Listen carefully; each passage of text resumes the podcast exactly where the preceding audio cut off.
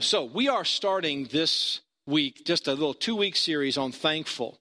And I know it seems incredibly appropriate, but that's how I am. Just tremendous discernment for the time of year. I'm thinking about doing something Christmassy in December as well. I'm not sure, but I'm leaning that direction. So, so we're, what, we're, what we're trying to get into here is living this life of contentment. And boy, there is so much here. And I'm really excited about this sermon because as I'm preparing it and, and sharing it, there's just so much truth here that I think will just settle us down and let God be God. But um, okay, let's just be honest. It's fun to complain, okay? I get it. It's fun to complain, it's fun to gripe. Nothing ever really gets accomplished. We just feel better. But it is fun to complain. It's a good conversation starter. Right? And or maybe it makes you feel superior. Or it's a good way to vent frustration because you're just not happy with a particular circumstance. But here's the thing so people study this. People study complaining. And so it didn't take long to do a little research to find out that there are five different types of complainers and this is kind of fun. Watch so so what's what you're going to do is like when i give you these five different types of complainers you're going to be going oh yeah i know who that is. All right that's a given all right? We all have people like that in our life but i want to i want to find out which one you are okay? So you tell me which which type of complainer you are. First of all there's the whiner right and the whiner says, It's not fair. It's not fair. Okay, so let me just address that. It's not fair. Life's not fair. God never promised life would be fair. When you get to heaven, life will be fair. But you're not in heaven. whining, whining does not change your circumstances. So there's the whiner. Then there's the martyr. This was my mother. No one appreciates me. No one appreciates everything I do. I hope you have 10 children just like you. that was my mother. No one appreciates me. Yeah, you're right. They probably don't. Okay? They probably don't appreciate. Let's just get it get that out in the open. But but is that why you do things? Just to be appreciated? Or do you really believe that God notices? And that there is not enough that we could do for him. Just a little perspective change there. So there's the, the whiner, the martyr, and then there's the cynic. Okay, so I kind of tend to fall in this, you know, I'm kind of one of those conspiracy theorists, like, you know, whatever. That's just, I kind of tend to be that, like, I lean that direction. So I'm a cynic, so nothing will ever change, right? It doesn't matter if you, if you vote for the R or the D, right? Taxes are still going to go up next year. I can promise you that. It's just like it doesn't matter who's there, you know, stuff's going to happen. It's just the way that it is. Well, that's the cynic in me. That's like, you know, nothing will ever change. But here's what, what they said about the cynic, and I'm not sure that I agree.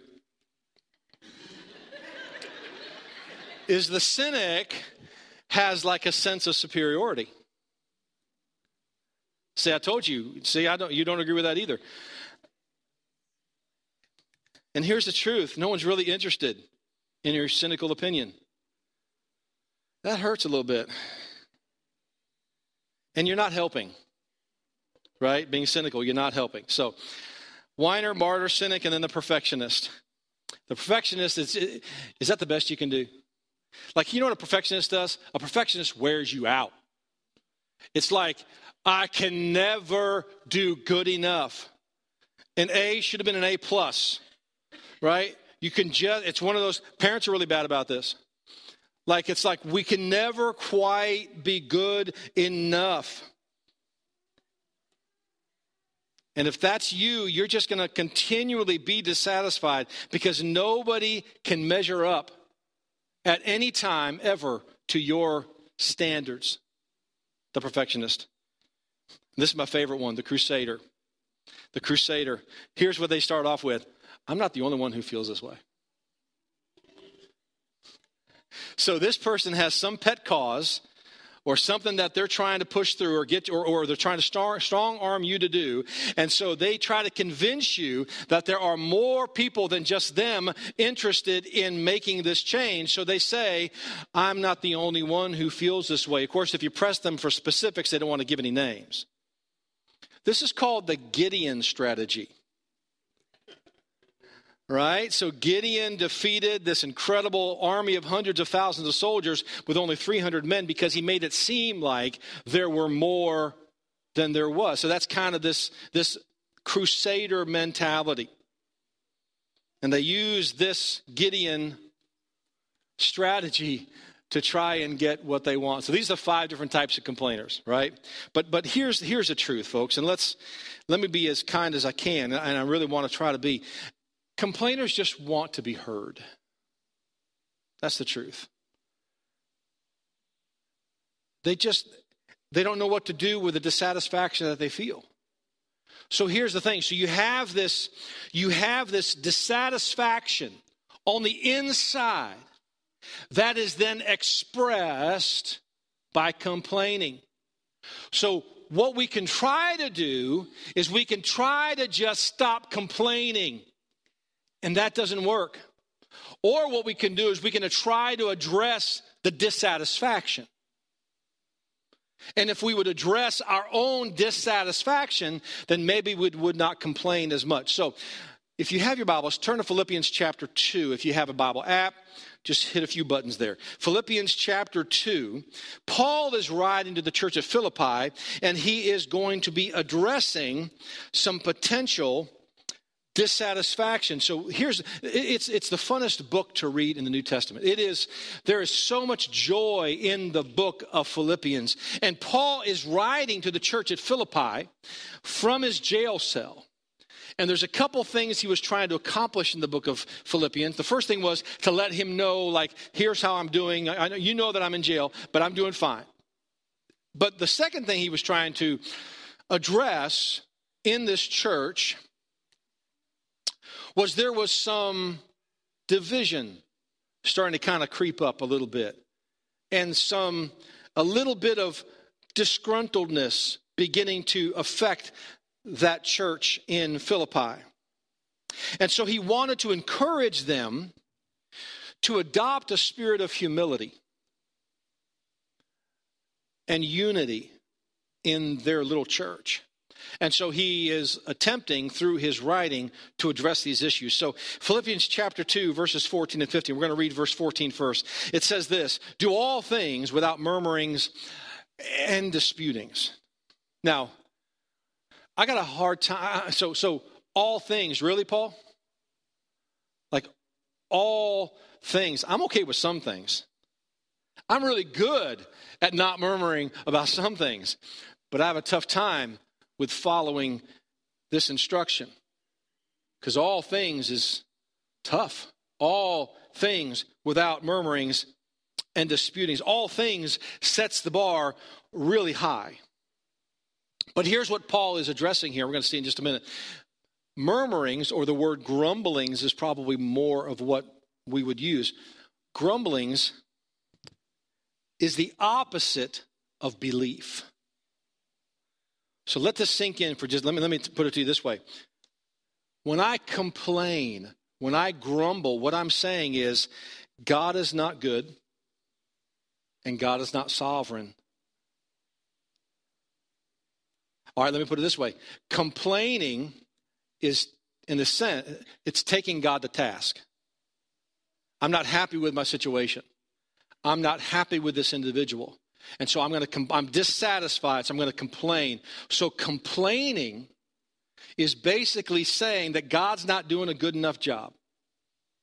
Ray Pritchard said this, this will get you. This is a gut punch. Ray Pritchard said this Every time you complain about your circumstances, what you're really saying is, if I were God, I would do this differently. Whew. Right? Did you feel that? That's what we're saying. If I were God, I would not have allowed this in my life. The complainer has forgotten the first rule of the spiritual life, and that is that he is God and you are not. Okay. He's God and I'm just Eric. And I got to let God be God. So then he continues here in verse 15 as if that wasn't bad enough, right? If that wasn't hard enough to follow. Do all things without murmuring or disputing. Then he says this in verse 15 that you may be blameless and harmless, the sons of God without rebuke. Now that's a great study. If you ever want to just kind of dig a little bit deeper into a passage of scripture, do that. Okay, so so if we don't murmur and we don't complain and we don't have disputings with each other, then we will appear to be blameless and harmless, the sons of God without rebuke. So our behavior is going to make us blameless and harmless and without rebuke. And here's why that's important. In the midst of a crooked and perverse nation. So the world that we live in is watching. The world that we are supposed to affect for the kingdom of God is watching how we as believers handle life and difficulties and circumstances. And if we would stop murmuring and disputing with each other, then we would appear blameless and harmless and without rebuke in the midst of a crooked and perverse nation. Do you see what he's doing? He is, he is saying this goes beyond you being right with God. This goes beyond whether or not you and God are okay. This, this takes this takes complaining to a different level because now my complaining is how is affecting how people view Jesus. And that's pretty, by, by the way, the, the, difference between crooked and perverse here is, is worth noting. The word crooked is the Greek word scolios, from scoliosis. And so, what Paul is saying, in the sense, with that word is, is they're just born that way. They're crooked because of their sin nature. We are crooked because of our sin nature. Perverse is a decision. So I am crooked because I've made the decision to behave this way. So Paul is saying, regardless of if they were born that way or regardless if they've made the decision to act that way, we are to be blameless and harmless and without rebuke in the midst of this crooked and perverse nation. And then this is the kicker for me, folks. This is the whole thing, this is the whole message. Among whom you shine as lights in the world. So here's the thing, right? My attitude about life, my attitude about my circumstances has a direct impact on how people view Jesus. And a complaining spirit is a bad testimony for Jesus Christ. There's two kinds of Christians there's whiners and shiners. Boom. Right? Whiners or shiners. So I don't know if you're a whiner or if you're a shiner. Oh, oh, oh, oh, oh, and check it out, check it out. So here's what Paul did not say, right? Paul did not say, in the midst of a crooked and perverse nation, so you can straighten them all out.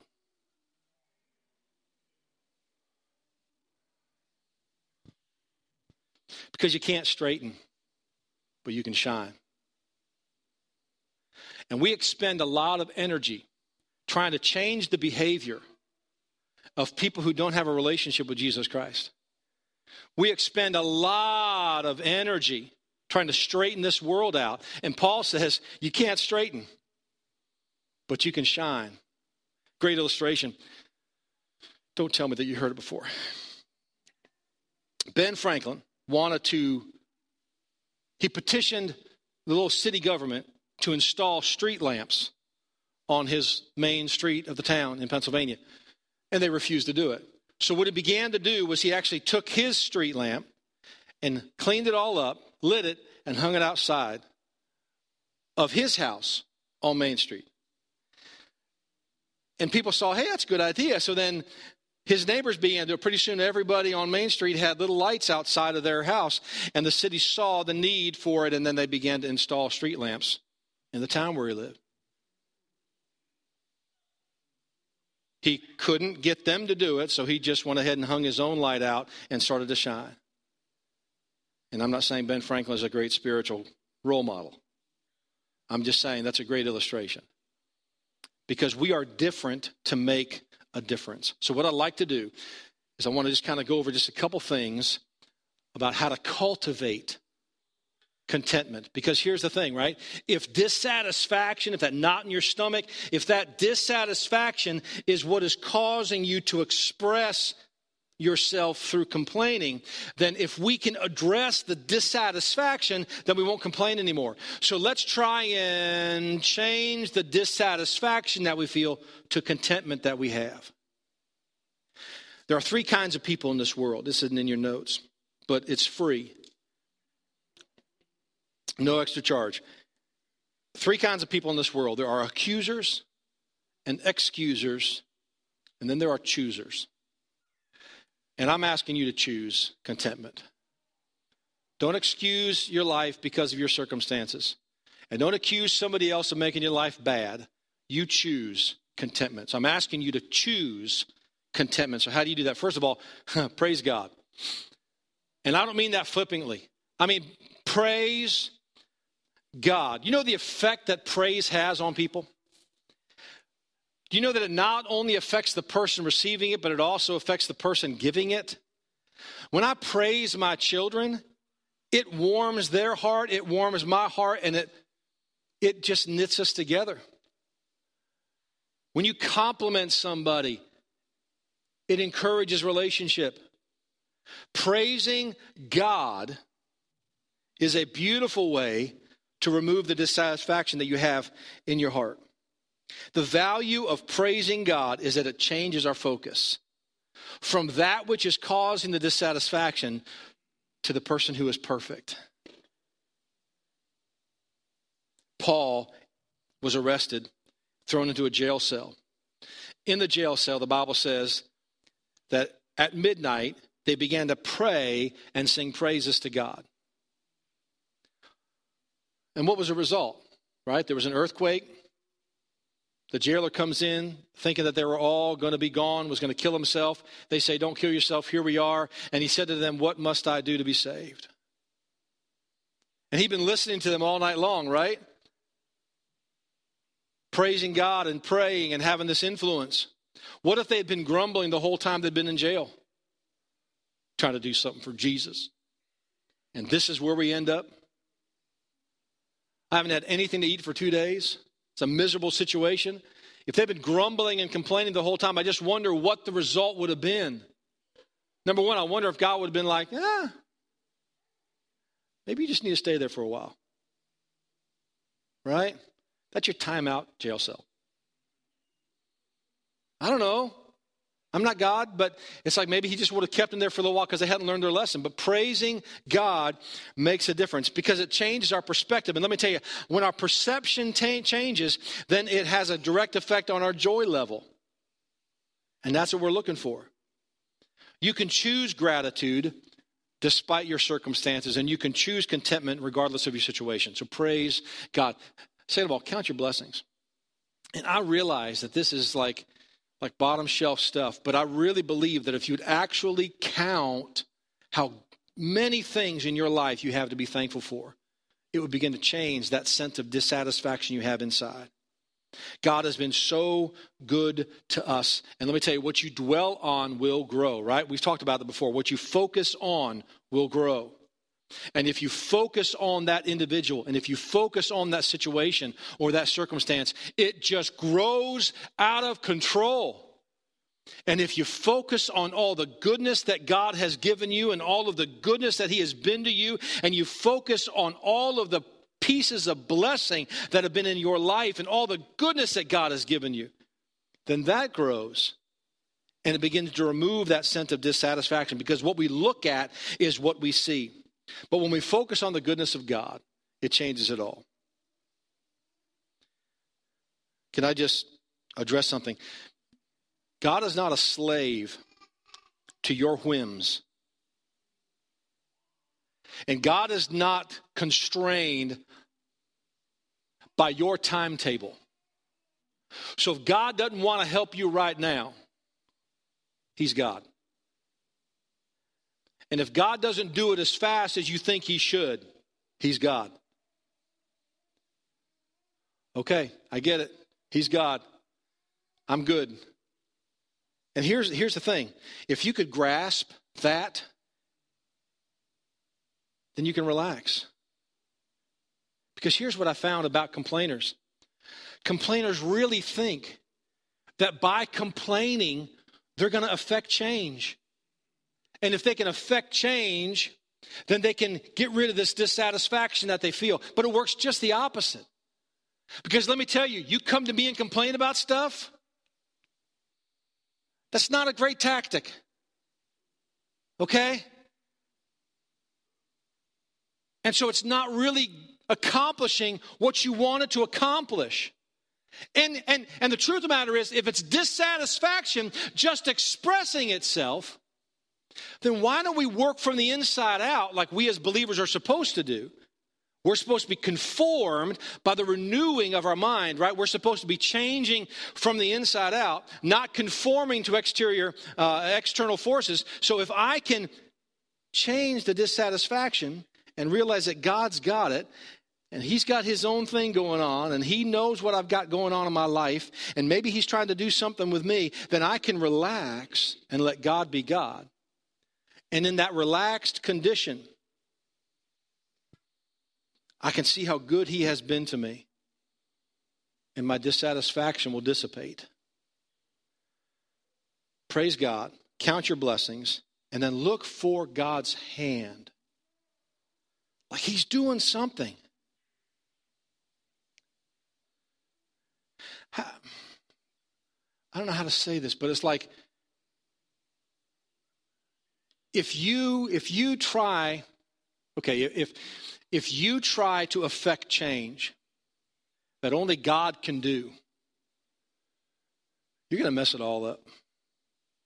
But if you let God do what God's going to do, He is much more capable and He's much more wise and can do things the way that He wants to have them done. But too many times I think that we actually become a stumbling block to what God is doing.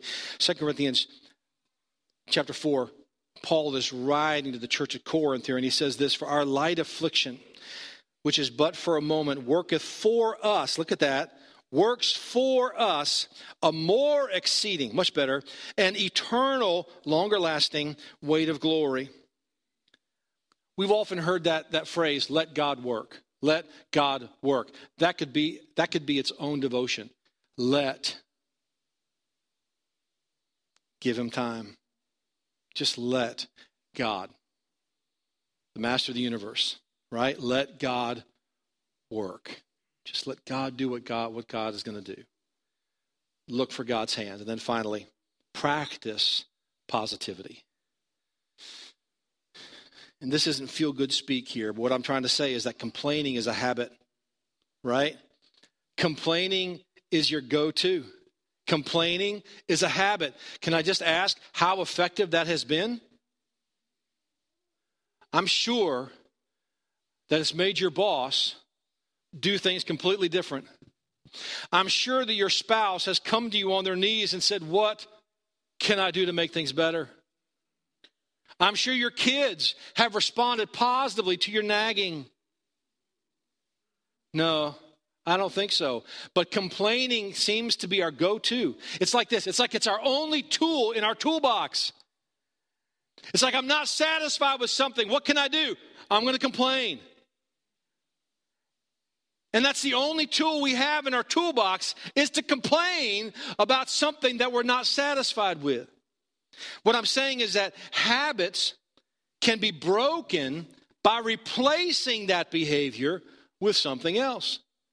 So, what I'm encouraging you to do, rather than complain about something and just have negative speak, is that replace it with positive speak. Develop an attitude of gratitude. And again, Paul, to the church at uh, Thessalonica, he said this in 1 Thessalonians in everything give thanks. Everything, really. Yeah, everything. And why is that, Paul? Why should I give thanks for everything? Do you know my life? Do you know the crappy people that are in my life right now? Do you know the horrible circumstance that I'm in right now? Do you have any idea? Well, I think so. In everything, give thanks. How's that going to work, Paul? Well, because this is the will of God in Christ Jesus concerning you. Oh, boy. That goes back to the whole thing He's God and I'm not, right? So God must think you need this? Or maybe you don't, maybe they do. We don't know what God's doing. But replace that negativity with a positive attitude. Let me just say this positive people stand out. You notice them, don't you? The bagger at the grocery store, the happy neighbor, the fellow employee that just seems like he's just always pleasant. Hey, be them. Be the positive person. Make a difference where you are. Positive people stand out. Positive people make a difference. I don't know. I, I, don't know where you're at, but I know this the way people see you has a direct impact on what they feel and how they view Jesus Christ. It has a direct impact on the kingdom of God. I beg you, I beg you to shine and not whine. So that was kind of this week's emphasis, right? Whiners or shiners. Next week is going to be Jesus and joy the effect that Jesus has on the joy that we can have. That's going to be in Philippians chapter 4. I'm looking forward to that too. But be positive. Stop complaining. Deal with your own dissatisfaction. Let's pray. Father, we love you and we don't know what you're doing. And that's okay. But I know that you want to do something in our own lives and work in our own lives and help us to allow that to happen. Help us to let you be God and help us to rest in that. In Jesus' name we pray, amen.